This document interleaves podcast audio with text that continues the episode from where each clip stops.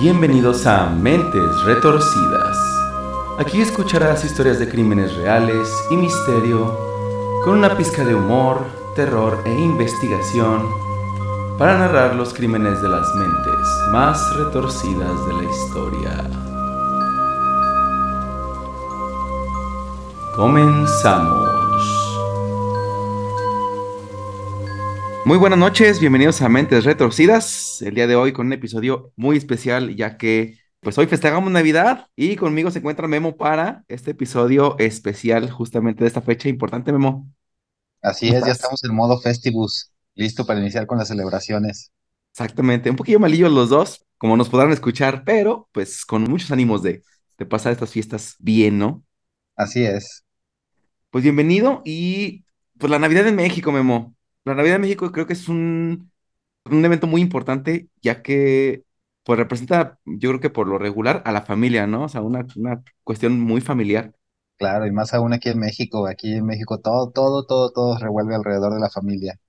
pues la Navidad, ya justamente hoy, porque realmente estamos grabando este un día antes, pero bueno, ¿qué tal está Tito, hombre? Me dijeron una prima, no es cierto, no te creas, no. Pero bueno, Memo, pues este, ¿te acuerdas? ¿Te acuerdas tú de la Navidad del 2008? 2008, eh, Ajá, sí, ¿sí te acuerdas? Ah, caray, a ver, bueno, más o menos, déjame recuerdo qué estaba haciendo en el 2008. ¿qué andabas haciendo, Memo, en el 2008? En el 2008 ya estaba casado, en el 2008 ya teníamos a Frida, Frida tenía dos años. Bueno, obviamente no me acuerdo exactamente, pero pues ahí, Más o menos, ¿no? ahí más o menos, sí. Bueno, pues eh, te voy a contar una historia que justamente pasa en el 2008, ya hace unos cuantos añitos, Ay, es una historia este, mía. y es una historia de, de ti, Memo, no, no te creas, ¿no? Y Pues más o menos para, para hacer ahí la, la remembranza, eh, porque te voy a contar un caso que sucede justamente en este año y que sucede justamente el día 24 de diciembre del 2008, Memo. Ok, a ver. ¿Sale? Bueno, pues Déjame, déjame preparar. Me, prepárate, cómodo. Dale. No vais a perder el espíritu navideño, ¿eh, Memo? Después de esto. Ching. Bueno, pues vámonos a la historia y pues te platico que era por ahí cerca de la medianoche, justamente en esa fecha, el 24 de diciembre del año 2008, era un miércoles. y eh, nos vamos a trasladar a la ciudad de Covina, en Los Ángeles, California, cuando eh, a esa hora se recibe una llamada en el 911 de una persona que, que estaba pidiendo ayuda. Memo. Y esta persona se llamaba Leticia Joseph Polsky y dijo que estaba cenando en la casa con sus papás y con varios familiares cuando llegó un tipo disfrazado de Santa Claus y tocó el timbre, ¿no? Entonces, cuando vieron a Santa Claus, los niños, obviamente, pues corrieron y en especial la hija de Leticia una niña que se llamaba Katrina, de 8 años, pues fue y abrió la puerta, y cuando abre la puerta, pues el tipo vestido de Santa Claus saca una pistola y le dispara directamente en la cara a la niña. Vámonos. Ay, güey, pues empezamos con la maldad, güey. Ya, ya, ya siento que el espíritu navideño empieza a irse. No, espérate, ¿dónde vas? Todavía no. Jalo, jalo. Dale.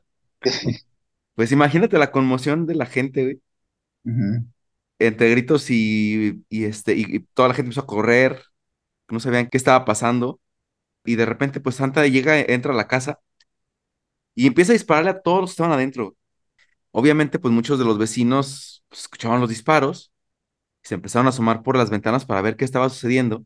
Y después de que los disparos se callaron, eh, a los pocos minutos empezaron a ver que esa casa, precisamente donde se escuchaban los disparos, se empezó a quemar.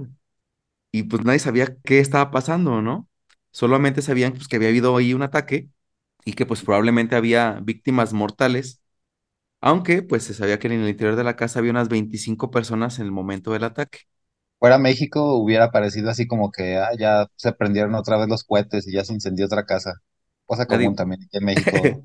nadie hubiera pensado nada malo, ¿verdad? Sí, nadie hubiera Ah, pensado nada malo, porque también aquí en México en Navidad suenan puros cohetes y disparos por todos lados, ¿verdad? Nadie se las extraña.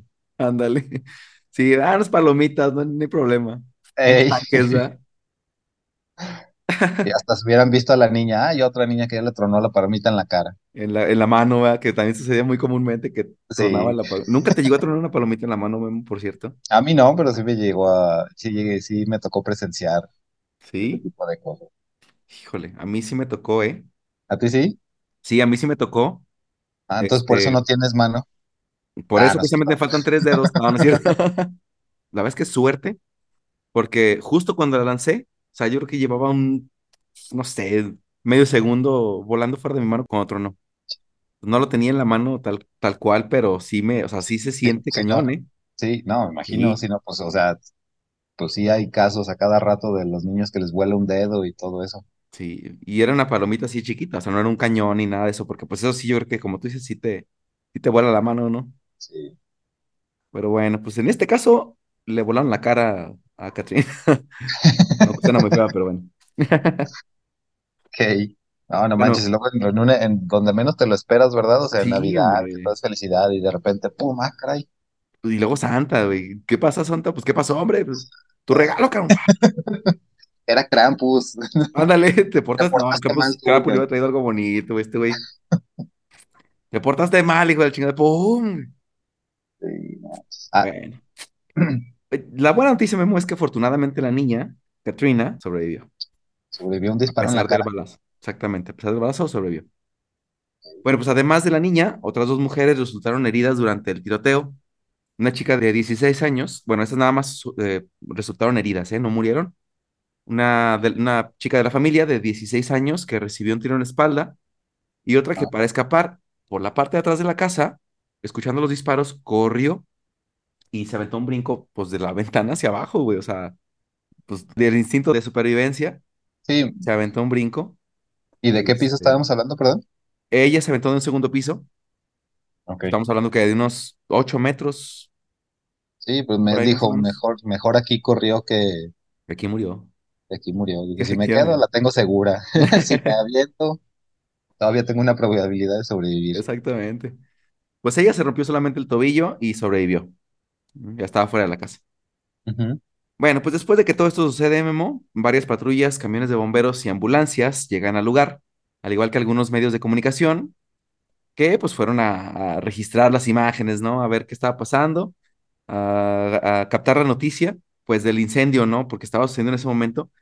Y los bomberos que además tardaron una hora y media en controlar las llamas, güey, porque ya la casa estaba completamente en, en llamas.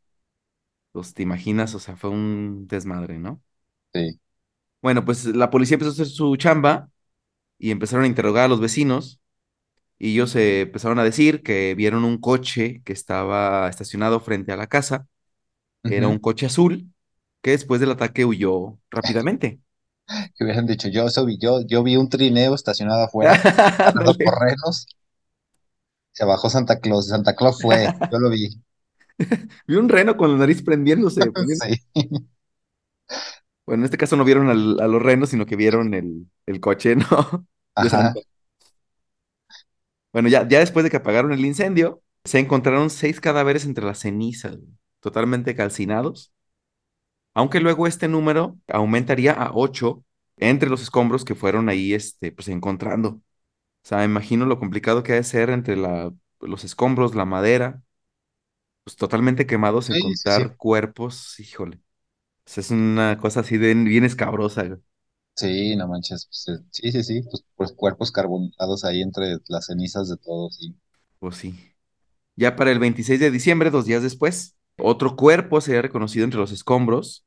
Pues imagínate, o sea, dos días más tardaron en encontrar ahí. Obviamente, me imagino que lo han de haber hecho con mucho cuidado para no de- dañar los cuerpos, pero pues sí se tardaron bastantito. Pero aún así, pues el, el daño hacia las, las mismas personas, pues fue tan grande que fueron necesarias pues autopsias, revisar registros dentales y, y médicos e incluso tomar radiografías para poder identificar los cuerpos que estaban completamente quemados. Y pues ahí se fueron identificando quiénes eran, ¿no? Ajá. Ahora, durante la llamada al 911, la persona que marcó, Leticia Joseph Polsky, dijo que el sujeto que estaba disfrazado de Santa Claus era el ex esposo de una de las hermanas. ¿no? Ahorita Ya vas a empezar a conectar Ya. ahí Ajá. las cosas, ¿no? Guau, guau, tiene que ser alguien conocido de ellos. Conocido. Ahora, lo reconoció a pesar del disfraz, ¿no? Como que le ve la cara y, y sí lo, lo alcanzó a, a reconocer. Dijo, "Mm, no, ese no es Santa Claus. Ese no viene siendo Santa Claus. Ese es un Santa Claus muy raro, ¿no? Sí. Bueno, pues se trataba realmente de Bruce Pardo, un ingeniero de 45 años. Digo, algunos de, de los demás sobrevivientes también identificarían, aunque no todos lograron reconocerlo inmediatamente, pues por el mismo disfraz, ¿no? Como que, ¿sí es Santa o, como que hablas como un güey que yo conozco, güey? Se parece a Bruce, pero Te parece a Bruce, pero esa barba no sí, me lo deja muy Bruce, claro. Bruce no tiene barba blanca y se suele vestir de abrigo rojo. Tú te ves un poquito más, más navideño. Pues total que lo, lo reconocieron, lo identificaron y le dicen a la policía Ajá, que muy probablemente pues era este güey, ¿no? La hermana de, de Leticia, eh, Silvia Ortega, la ex esposa de 43 años, se había divorciado, perdón, de, de Bruce una semana antes, Memo, justo una semana antes, el 18 de diciembre. Bueno, pues el cadáver de, de Silvia todavía no había sido identificado entre los escombros, no lo habían encontrado todavía, pero varios miembros de la familia, al, en el momento del ataque, vieron cómo este Bruce llega y la ejecutó directamente con un tiro en la Sí, es, cabeza. es, es lo que te iba a decir, o sea, si era ex de ella, o sea, e- ella es la única que sí se va a asegurar de, de De que ejecutarla sí, ¿verdad? correctamente, De que sí se vaya, que, que sea la primera, güey. de rematarla, sí. Sí, cabrón. Pero bueno, pues aparte hizo todo esto, todo lo demás, ¿no? Toda la masacre y además quemar la casa. Pero bueno, entonces ya con esto pues no había dudas de que ella era uno de sus principales o su principal objetivo, ¿no? Como tú bien lo dices. Bueno, pues la casa donde sucedió todo esto pertenecía a los padres de Silvia, Alicia y Joseph Ortega, de 70 y 80 años, respectivamente, quienes pues también fueron asesinados en el ataque. Ahora, te preguntaba al principio del, del- de la Navidad mexicana, porque pues ellos Ah, tenían raíces mexicanas, ¿no? raíces mexicanas. Entonces, pues ellos también tienen una reunión ahí bastante nutridilla con mucha gente y celebrando pues en, en familia, ¿no? Como lo hacemos acá en México. Ajá, con su piñata y tenían sus bolos con cañas y mandarinas y Y todo, cacahuates, güey. Los y que nadie quiere. Los cacahuates todos rancios. Ándale. Sí, güey, bien viejísimo, güey. Y los dulces esos bien los duros que que tienen un pedazo de, de canela adentro, güey. Ah, sí. Todo lo, lo que son los que sobraron del año El pasado. año pasado, efectivamente. Que se rehúsen para darle el, para levantar al niño Dios. Sí, para pasar al niño Dios, darle su besito Darle al su niño Dios. Pues hace cuenta que aquí estaban haciendo el ritual cuando llegó este güey. Y bueno, pues tras el tiroteo, Bruce abrió un regalo que, que llevaba en el, bajo el brazo, un regalo, una caja bastante grande, y sacó un lanzallamas que él mismo había hecho y que contenía gasolina, güey. Pues obviamente para, para producir el incendio que se... Con eso quemó la casa. Exactamente, ¿no? madre. Bueno, pues aparte lo que, aparte lo quiso hacer con estilo, nada así de gasolina y cerillo. No, no, no, este lanzallamas, güey. llamas. Sí, sí, sí, ¿Ya sí le hicieron o qué? Dijo, vamos a hacerla todavía más interesante la Navidad, güey. Seguro, en vez de sacar al niño Dios para que le dieran el beso, sacó la pistola y dijo, bésame esta. Ay, güey. Ah, digo, se, se ve, se ve que, que era teatral el tipo. Sí, le metió producción, güey, le metió le metió producción producción, exactamente, le metió, a su le hazaña. metió producción. Bueno, Memo, pues unas horas más tarde, mientras los agentes buscaban a Bruce, recibieron una alerta en el radio para avisarles que ya lo habían encontrado, pero lo encontraron muerto en casa de uno de sus hermanos, a unos 50 kilómetros más o menos ahí de la casa de los Ortega. Brad Pardo, el hermano de Bruce, había salido durante Nochebuena para festejar con su familia política y cuando regresó a su casa a las tres y media de la madrugada más o menos del 25 de diciembre, lo encontró sentado en uno de los sillones de la sala con un disparo en la cabeza, güey, se suicidó. Después de hacer la matanza, se suicidó. Sí, la, la completó. Ahora, Ya. e- él no quería esto, ¿eh? Ah, ¿no? No, o sea, no quería porque se, él. porque se aseguró así como que mucho de que, digo, tanta producción le metió que, me hace raro imaginar que no lo quisiera. Ah, no, no, no, a lo que me refiero es que él no quería suicidarse. Ah, ok, ¿no? ok. Hoy te voy a platicar por qué. Pero bueno, al final de cuentas, eh, se empiezan a hacer las, las investigaciones y se, ajá, pues, da con una teoría, ¿no? Ahora, déjame ajá. te platico cómo, cómo encontraron el cuerpo de Bruce. Cuando empiezan a investigar, él tenía bastantes quemaduras y de hecho se había cambiado de ropa pero restos del pantalón y de las botas del disfraz de Santa Claus, que se habían derretido, Memo, se le habían pegado a la piel. Sí, tenía quemaduras de segundo y tercer grado en los brazos, en las manos y en las piernas. Y se dice, en las llamas explotó cuando estaba incendiando la casa de los Ortega. Por ahí a lo mejor un errorcillo de cálculo y le, no sé, me imagino que se manchó las manos de gasolina, le tronó algo, se quemó él también. Sí, de seguro. Si él mismo lo hizo, era un lanzallamas improvisado y no creo que haya cumplido con todas las medidas de seguridad. Ándale, le faltó el, el ISO 9002 Sí, y pues que no, güey, valió, tenía prisa. tenía prisa. Bueno, además también se le encontraron diecisiete mil dólares eh, en efectivo. Eh, que tenía adheridos a su cuerpo con cinta adhesiva y además un boleto con un vuelo a Canadá. Entonces, Ah, ya me imagino, o sea, seguramente su plan era como que hacer la masacre y que todo saliera bien y inmediatamente vámonos. largarse. Ajá, exactamente. Ahora, también parte de esto, pues eh, los, inve- los investigadores comprendieron de inmediato que pues el plan inicial de él, como tú dices, era pues irse, ¿no?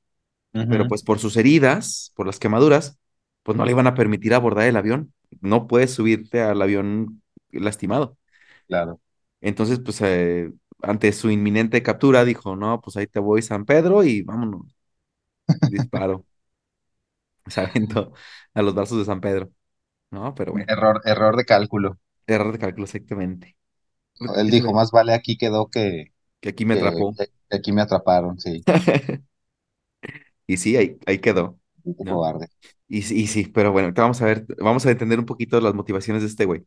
Ajá, Bueno, cerca de la casa de, de Brad, del hermano de Bruce, eh, la policía encontró un Dodge color azul que estaba rentado a nombre de Bruce y ahí se conectó la, la misma, el mismo coche que vieron fuera de la casa de los Ortega. Y en el asiento del copiloto, cuando lo abren, estaba el traje quemado de Santa Claus. Los oficiales también detectaron restos de pólvora y aparentemente una bomba casera que estaba en el asiento trasero y que decidieron estallar de forma controlada dentro del coche. Traía no, todavía más armamento por, por cualquier cosa. como que por si las dudas, una bomba, Por si no le funcionaba el lanzallamas o algo de último momento, Sí, iba bombazos. extra preparado. Sí. Entonces hacen estallar el- la bomba dentro del coche y pues el coche que estaba rentado ahí terminó hecho Ajá, popó. Bueno, pues también se encontró otro coche a nombre de Bruce Pardo. Este era un Toyota color gris que estaba cerca de, de la casa de su ex, de Silvia. Y se concluyó, al investigar un poquito más a fondo esto, que muy probablemente si él no hubiera salido todo quemado, hubiera ido a casa de Silvia y también hubiera incendiado esta casa. Locochón, locochón. Pero bueno, sabemos sus motivaciones. se va a saber un poquito más adelante, Memo. A ver, va a saber. Bueno, pues dentro del Dodge rentado se encontró su laptop, combustible, agua, comida y un mapa de México, Memo. ah, sí va. Ok, Ahora tú dices, ah, chinga, pero pues si tenía un boleto para irse a Canadá y el güey tiene un mapa de México, sí, bueno, también ahorita lo vamos a entender un poquito, ¿eh? Eso, ok. Porque dije, seguramente se iba a ir a México, pero dije, no, sí es cierto, si tenía los boletos para Canadá. efectivamente. Bueno, ahí te A va, ahí te va. Bueno, a final de cuentas, el saldo del ataque fue de nueve muertos y tres heridos. Y el hecho de que Bruce atacara a su ex familia política en plena Nochebuena y disfrazado de Santa Claus elevó esta matanza que de por sí ya era bastante pues, grotesca. O sea, un circo mediático. La gente estaba vuelta loca por decir, no manches, el pinche Santa Claus, güey, que quema casas, lanzallamas, metalero.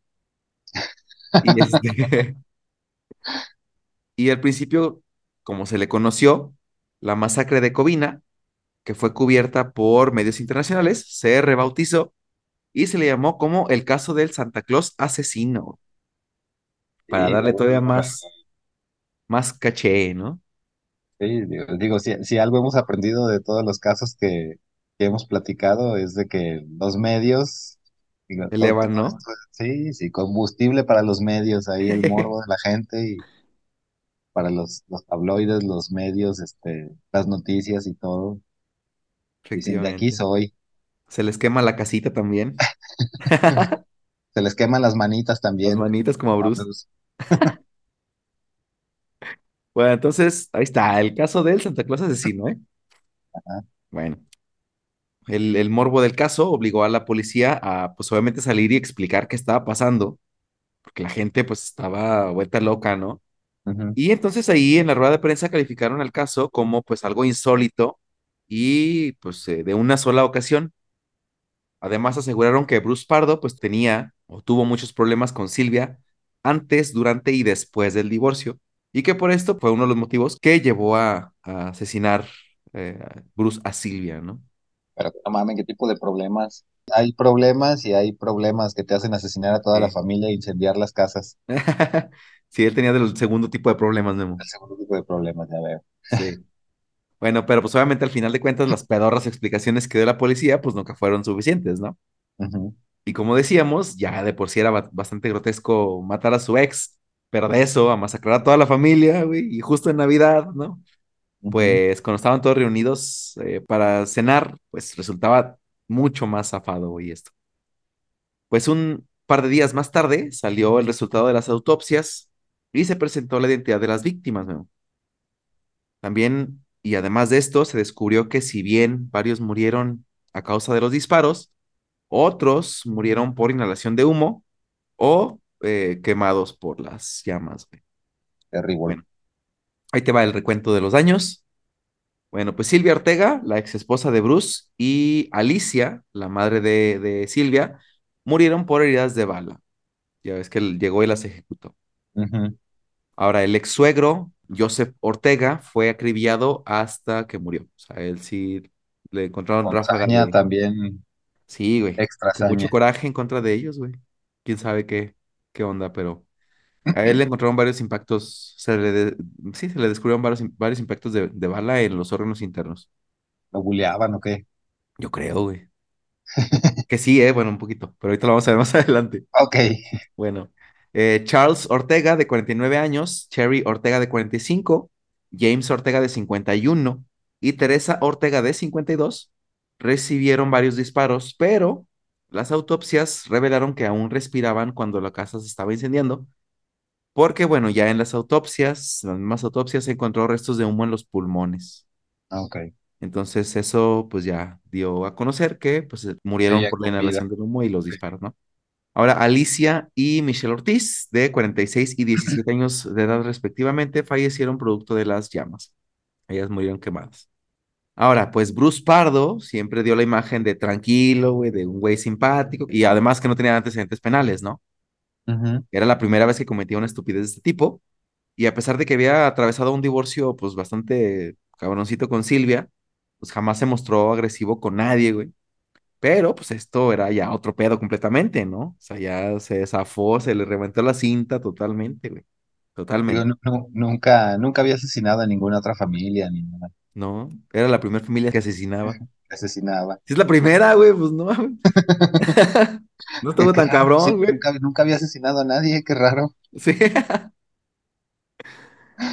Pero bueno, todo por algo se empieza, mi querido Bruce. Si hubieras salido vivo, quién sabe qué hubieras hecho después, pero bueno. Este güey se fue a lo grande. Sí, dijo, no, no, ¿por qué uno? Todos, chingue su Yo madre. quiero empezar por todo. Yo, yo, yo me quiero comer el mundo. Más te pedes Ortega, también tú, cabrón.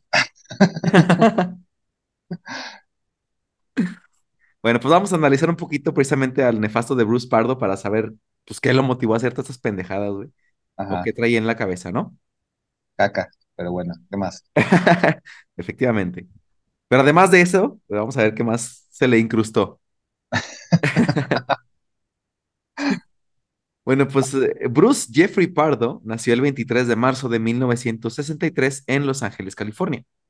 Eh, realmente se sabe muy poquito de la infancia de Bruce y la verdad es que tampoco es tan importante, así que nos vamos a saltar todo esto hasta los eventos, perdón, importantes de su vida. Bueno, pues en 1988, cuando él tenía 24 años de edad, comenzó una relación con una compañera del trabajo llamada Delia. Eh, un año más tarde, decidieron casarse, pero Bruce hizo lo más culero que le puedes hacer a una mujer en su boda, güey. La dejó plantada en el altar. Así es, Memo. La dejó plantada en el altar junto con 250 invitados a su boda. Pero no solo esto, Memo, no, no, no, no, no. O sea, ¿tú crees que pues siendo Bruce Pardo, güey, Ajá. es que le iba a ser suficiente? Pues no. También se También, fue a lo grande. sí, también se fue a lo grande, porque el güey le robó todos los ahorros a Delia y se fue de vacaciones. Mames. Acapulco, ahí te voy, vámonos, güey. Acapulquito. Acapulquito en la La, la, la, la chava estaba acá con tu vestido en el altar y hablándole, ¿dónde estás? Y el otro acá en, en la playita, acá cuando calienta el sol y todo, te, te, te, te, te. No escuchabas bien el fondo, güey. con su guayabera achipulpos en la acá, sus, mano, güey. sus bermudas, sus chanclitas ahí en la playa. Con su gorrote de paja, güey, bien a gusto. Dijo, ¿dónde estás? Dijo, yo decidí que en el mar la vida es más sabrosa. Ay, cabrón, pinche Bruce. Hijo de la chingada. Pues bueno, pues se fue de vacaciones el güey. El que dijo, ¿a poco era güey la boda? No mames, no me acordaba. Ah, cabrón. ¿Y este era tu dinero? No chinga. Me encontré 250 mil dólares en tu cajón, no mames. Sí, yo dije, ay, se me hace que sí los traía y se me olvidaron. Ándale, creo que creí que eran míos. Ay, güey. Bueno, pues obviamente terminó la, la relación con Delia. Digo, pendeja si lo hubiera perdonado, pero bueno. Sí. Y luego, este, tuvo otra novia a principios de 1990 y ella era Tina Westman, que comentó que lo que más recordaba de Bruce era la vez que fueron a hacer rafting juntos. Rafting es esta, la, la balsita, ¿no? Cuando vas en los rápidos y ujú, van todos, mucha gente en la balsita. Y bueno, pues ella se cayó al agua en los rápidos y casi se muere ahogada. Y Bruce, en vez de ayudarla, güey, a salir del agua, el güey estaba cagado de la risa. No manches. Eh, a mí no me engañan, yo creo que él la debe haber tirado. Sí, ella la empujó y que acá en, sí, en todo lo que iban en los rápidos, la verdad, un palazo y, ándale, y, y la otra pensó que se cayó. Curiosamente, este sucedió en Acapulco también. No, no te creas. Bueno, pues este, obviamente, eh, repito también, esta chava pues lo terminó y después de años de soltería, pues ya por fin se asentó en Woodglass Hill y eh, Bruce y su novia en ese momento, una chica que se llamaba Elena Lucano, pues comenzaron a vivir juntos y tuvieron un hijo al que llamaron Matthew, ¿vale? Entonces tuvo un hijo con. Elena Lucano. Y luego en el año 2001, Elena salió de compras y Bruce estaba viendo la televisión en la sala cuando el niño de 13 meses, ¿no? Se cayó en la piscina. No mames. Sí, güey. Pues bueno, pues Bruce se dio cuenta que el niño no estaba y corrió a sacarlo del agua en chinga, pero el niño pues no reaccionaba, güey. No reaccionaba. Y según contó el abogado de, de Elena, ya más tarde, en una entrevista para la CNN, ambos padres estuvieron una semana esperando que Matthew reaccionara y aunque sobrevivió, quedó con secuelas y ya no volvió, ya no pudo caminar de nuevo, güey. Sí Ah, pero sobrevivió, bueno, pero pues, ya no. sobrevivió. Ok. Así es. Bueno, pues eh, ellos obviamente también terminaron la relación, se divorciaron unos meses más tarde, y aunque Bruce ayudó con los tratamientos para su hijo, a las pocas semanas de estar hospitalizado, dejó de ayudar, güey, y jamás lo volvió a visitar. O sea, como el desapego total, güey, como con las otras relaciones, ¿no? Ajá, dijo, aquí nomás hay una cosa que hacer, irnos a Acapulquito. Irnos a más. Acapulquito, escuchó en su cabeza,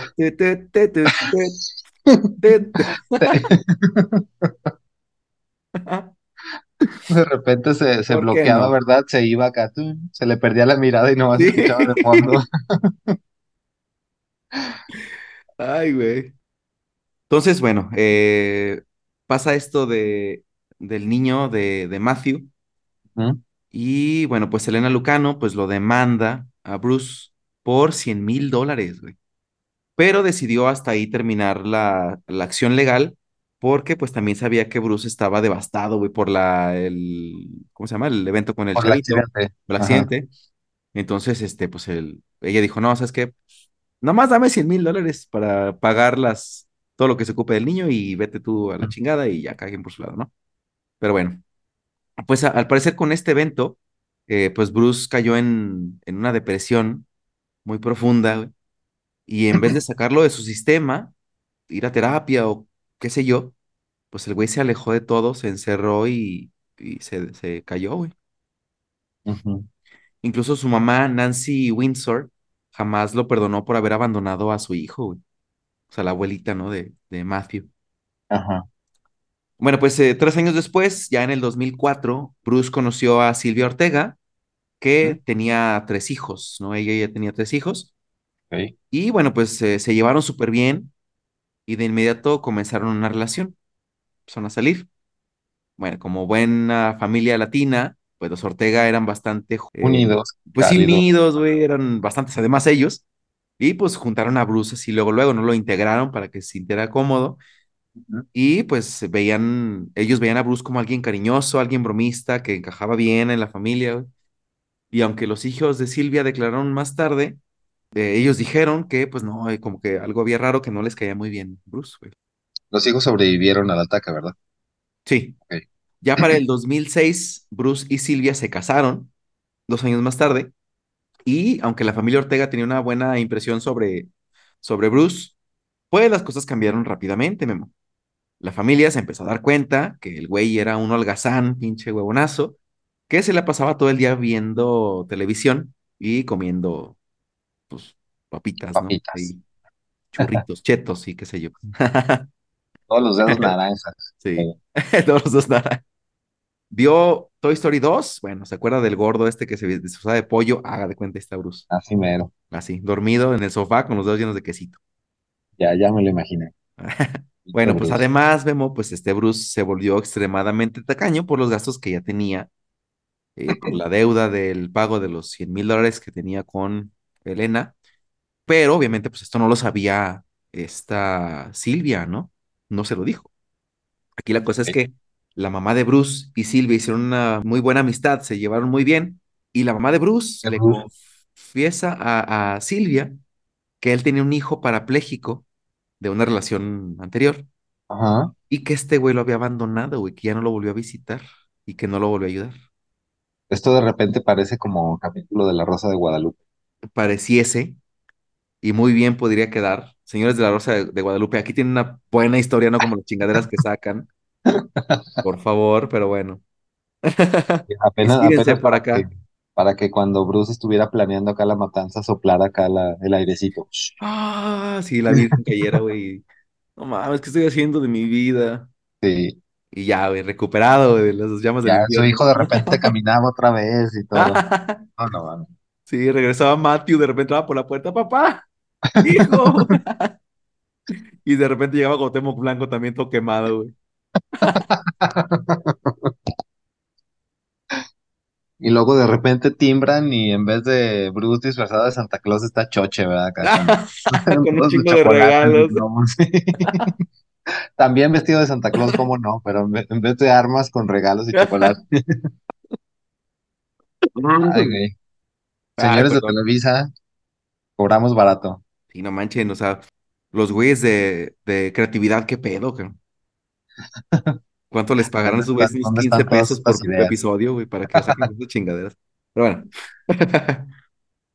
Pues eso, eso, precisamente ese detalle, Memo, pues fue el empujoncito que necesitaba Silvia para, pues, divorciarse de este güey, ya en el 2008, ¿no? Pero, pues, para Bruce, esto solo significaba, pues, más deudas de las que ya tenía. Y, pues, para acabarla de fastidiar, Bruce fue despedido de su trabajo y una vez más, pues, tocó fondo como Kalimba, güey. Y bueno, pues, ¿qué hizo Bruce, güey, después de esto? Paso número uno, Memo, por si te ves en la misma situación, paso número uno, consigue armas. ok. Consigue armas, ¿eh? Apúntalo. Ok. Durante los primeros seis meses, Bruce compró cinco pistolas semiautomáticas, dos escopetas y cientos de balas, y además armó un lanzallamas de gasolina. Y eso que no tenía dinero el güey, ¿eh? Y dijo, meto, meto el dinero a, a mi deuda. No, Sí, pegado. comprar pistolas, ¿no? Ajá. Bueno. Seguramente puedo Ah, perdón. terminar con mi deuda a balazos. A balazos. La voy a matar a ese pinche deuda que tengo. Paso número dos, ya estoy como el pinche otro rollo, ¿va? Sí, tú Paso número dos, elige la fecha, Memo. Ok. Pero sé creativo, no, no, no chingadera. Sé creativo como este güey, 24 de diciembre del 2008. Sí, sí, sí, no, no. ¿Para, para qué quieres un este 3 de julio o algo así? No. No, no, no. 24 de diciembre. Médico recién. Para que duela, para que cale la pinche, la matanza. sí. Ok. Paso número tres. Necesitas camuflaje, Memo. Camuflaje, por si, pues alguien sobrevive por ahí, ¿no? Bueno, pues Bruce se mandó a hacer un traje de Santa Claus hecho a su medida, que le costó 300 dolarucos, únicamente y exclusivamente para la masacre. Para la matanza. Exactamente, Te hubiera invertido un poquito más para hacerlo inflamable. exactamente. Pero bueno, pues ahí no le pensó. Ajá. En fin, eh, paso número cuatro, Memo, y último, selecciona bien tus objetivos para que no te escapen. Selecciona bien tus objetivos. Bueno, pues para Bruce, los principales eran su ex esposa, su ex suegros y su propia mamá, La mamá de Bruce, la propia mamá de Bruce, que fue la que hizo que eh, Silvia, pues lo mandara a la chingada, por chismosa. por chismosa, efectivamente. Hijo de la fregada. Ahora, aquí la cuestión es que su mamá se suponía que pasaría Navidad con los Ortega, pero por Ajá. cuestiones de salud no llegó. Ah, mira, O se sea veces, salvó. A veces no está tan mal enfermarse en estas fechas. Diche Bruce, su propia cabecita blanca, no manches. Sí, hombre. Pero bueno, Cabecita de algodón. este de algodón. Pues parecía, Memo, que el dinero pues era el principal motivo de Bruce para asesinar a sus ex, ¿no?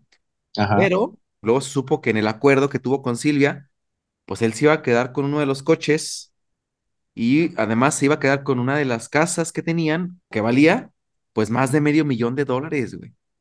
O sea, una de las casas que Una de las tenía. casas, porque además, ¿sí? Ah, no casas. Pues imagínate, o sea, pues chinga, Que No, no o ni para pagar la renta y esos cabrones matando gente por... Güey, ching. ya sé. Por eso, por eso no tengo tanto dinero, porque luego nomás son ¿para más. Se ¿Para te prende el gen asesino. Ándale. Mejor así, pobrecitos, nos vemos más bonitos. Eh, hu- hubiera vendido esa casa y hubiera, hubiera pagado los cien mil dólares acá y hubiera comprado otra casa no tan, no tan machín. No, aquí con cien mil dólares, güey. Che, Bruce, o sea, Ah, pero la imaginación y te sobraba bastardismo. bastardismo, exactamente. Pues justamente fíjate que esto pues hace que las motivaciones de Bruce se vean un poquito ahí borrosonas, ¿no? Ajá. Bueno, pues aquí la cosa es que Bruce no contaba con el error de cálculo, precisamente lo que decíamos del lanzallamas, y pues esto fue decisivo para de, suicidarse, ¿no? Más, más adelante. Sí, se le cerró el Además, mundo, de repente dijo, no, ya, no vio salida. efectivamente, no, pues ya, ve- ya había matado a toda la gente, ya había quemado casa, pues dijo, pues o me voy o me mato, pues de qué otra le queda, ¿no? Sí. Bueno, y además matar justo, justo en Navidad y disfrazado de Santa Claus, güey, hace suponer que su intención era la de, pues primero, no ser reconocido y Ajá. pues luego huir de Estados Unidos. Aquí la cosa es que el el plan que tenía Bruce, según lo que, que dan las investigaciones, es que compró este boleto a Canadá como una pista falsa o para dejarlo como una pista Ah, falsa para que la policía pensara que este güey se había ido a Canadá y realmente, ¿a dónde iba a venirse? Pues a Mexiquito. Acapulquito, ahí te voy otra vez, ¿cómo no? Efectivamente, efectivamente, Memo. Mientras estaba planeando acá, estaba haciendo todo su plan y comprando armas y todo, tenía ahí la risa de vacaciones de fondo. ¿eh? vacaciones, sí, no. te- Pues no puede faltar, Memo, ¿cómo va a faltar eso? no. Él, él ya se veía ahí, híjole, yo quiero ser ese güey, dijo. Bueno, pues vamos a hacerle el anal a Bruce, el se lo análisis, merece, se ¿se lo lo merece, merece? sí. Efectivamente. Bueno, pues creo, creo que quedan muy claros los rasgos psicopáticos de Bruce, que desde la juventud pues ya empezó ahí a aventar como red flags, ¿no?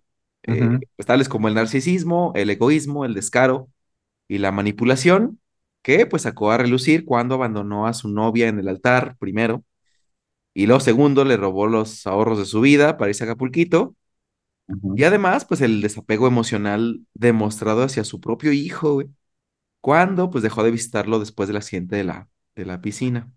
Aquí la cosa es que pues todo quedaría bastante, bastante claro, eh, ya que pues esa madrugada del 25 de diciembre de 2008, pues el patético de Bruce Pardo, güey, se metió a la boca y disparó.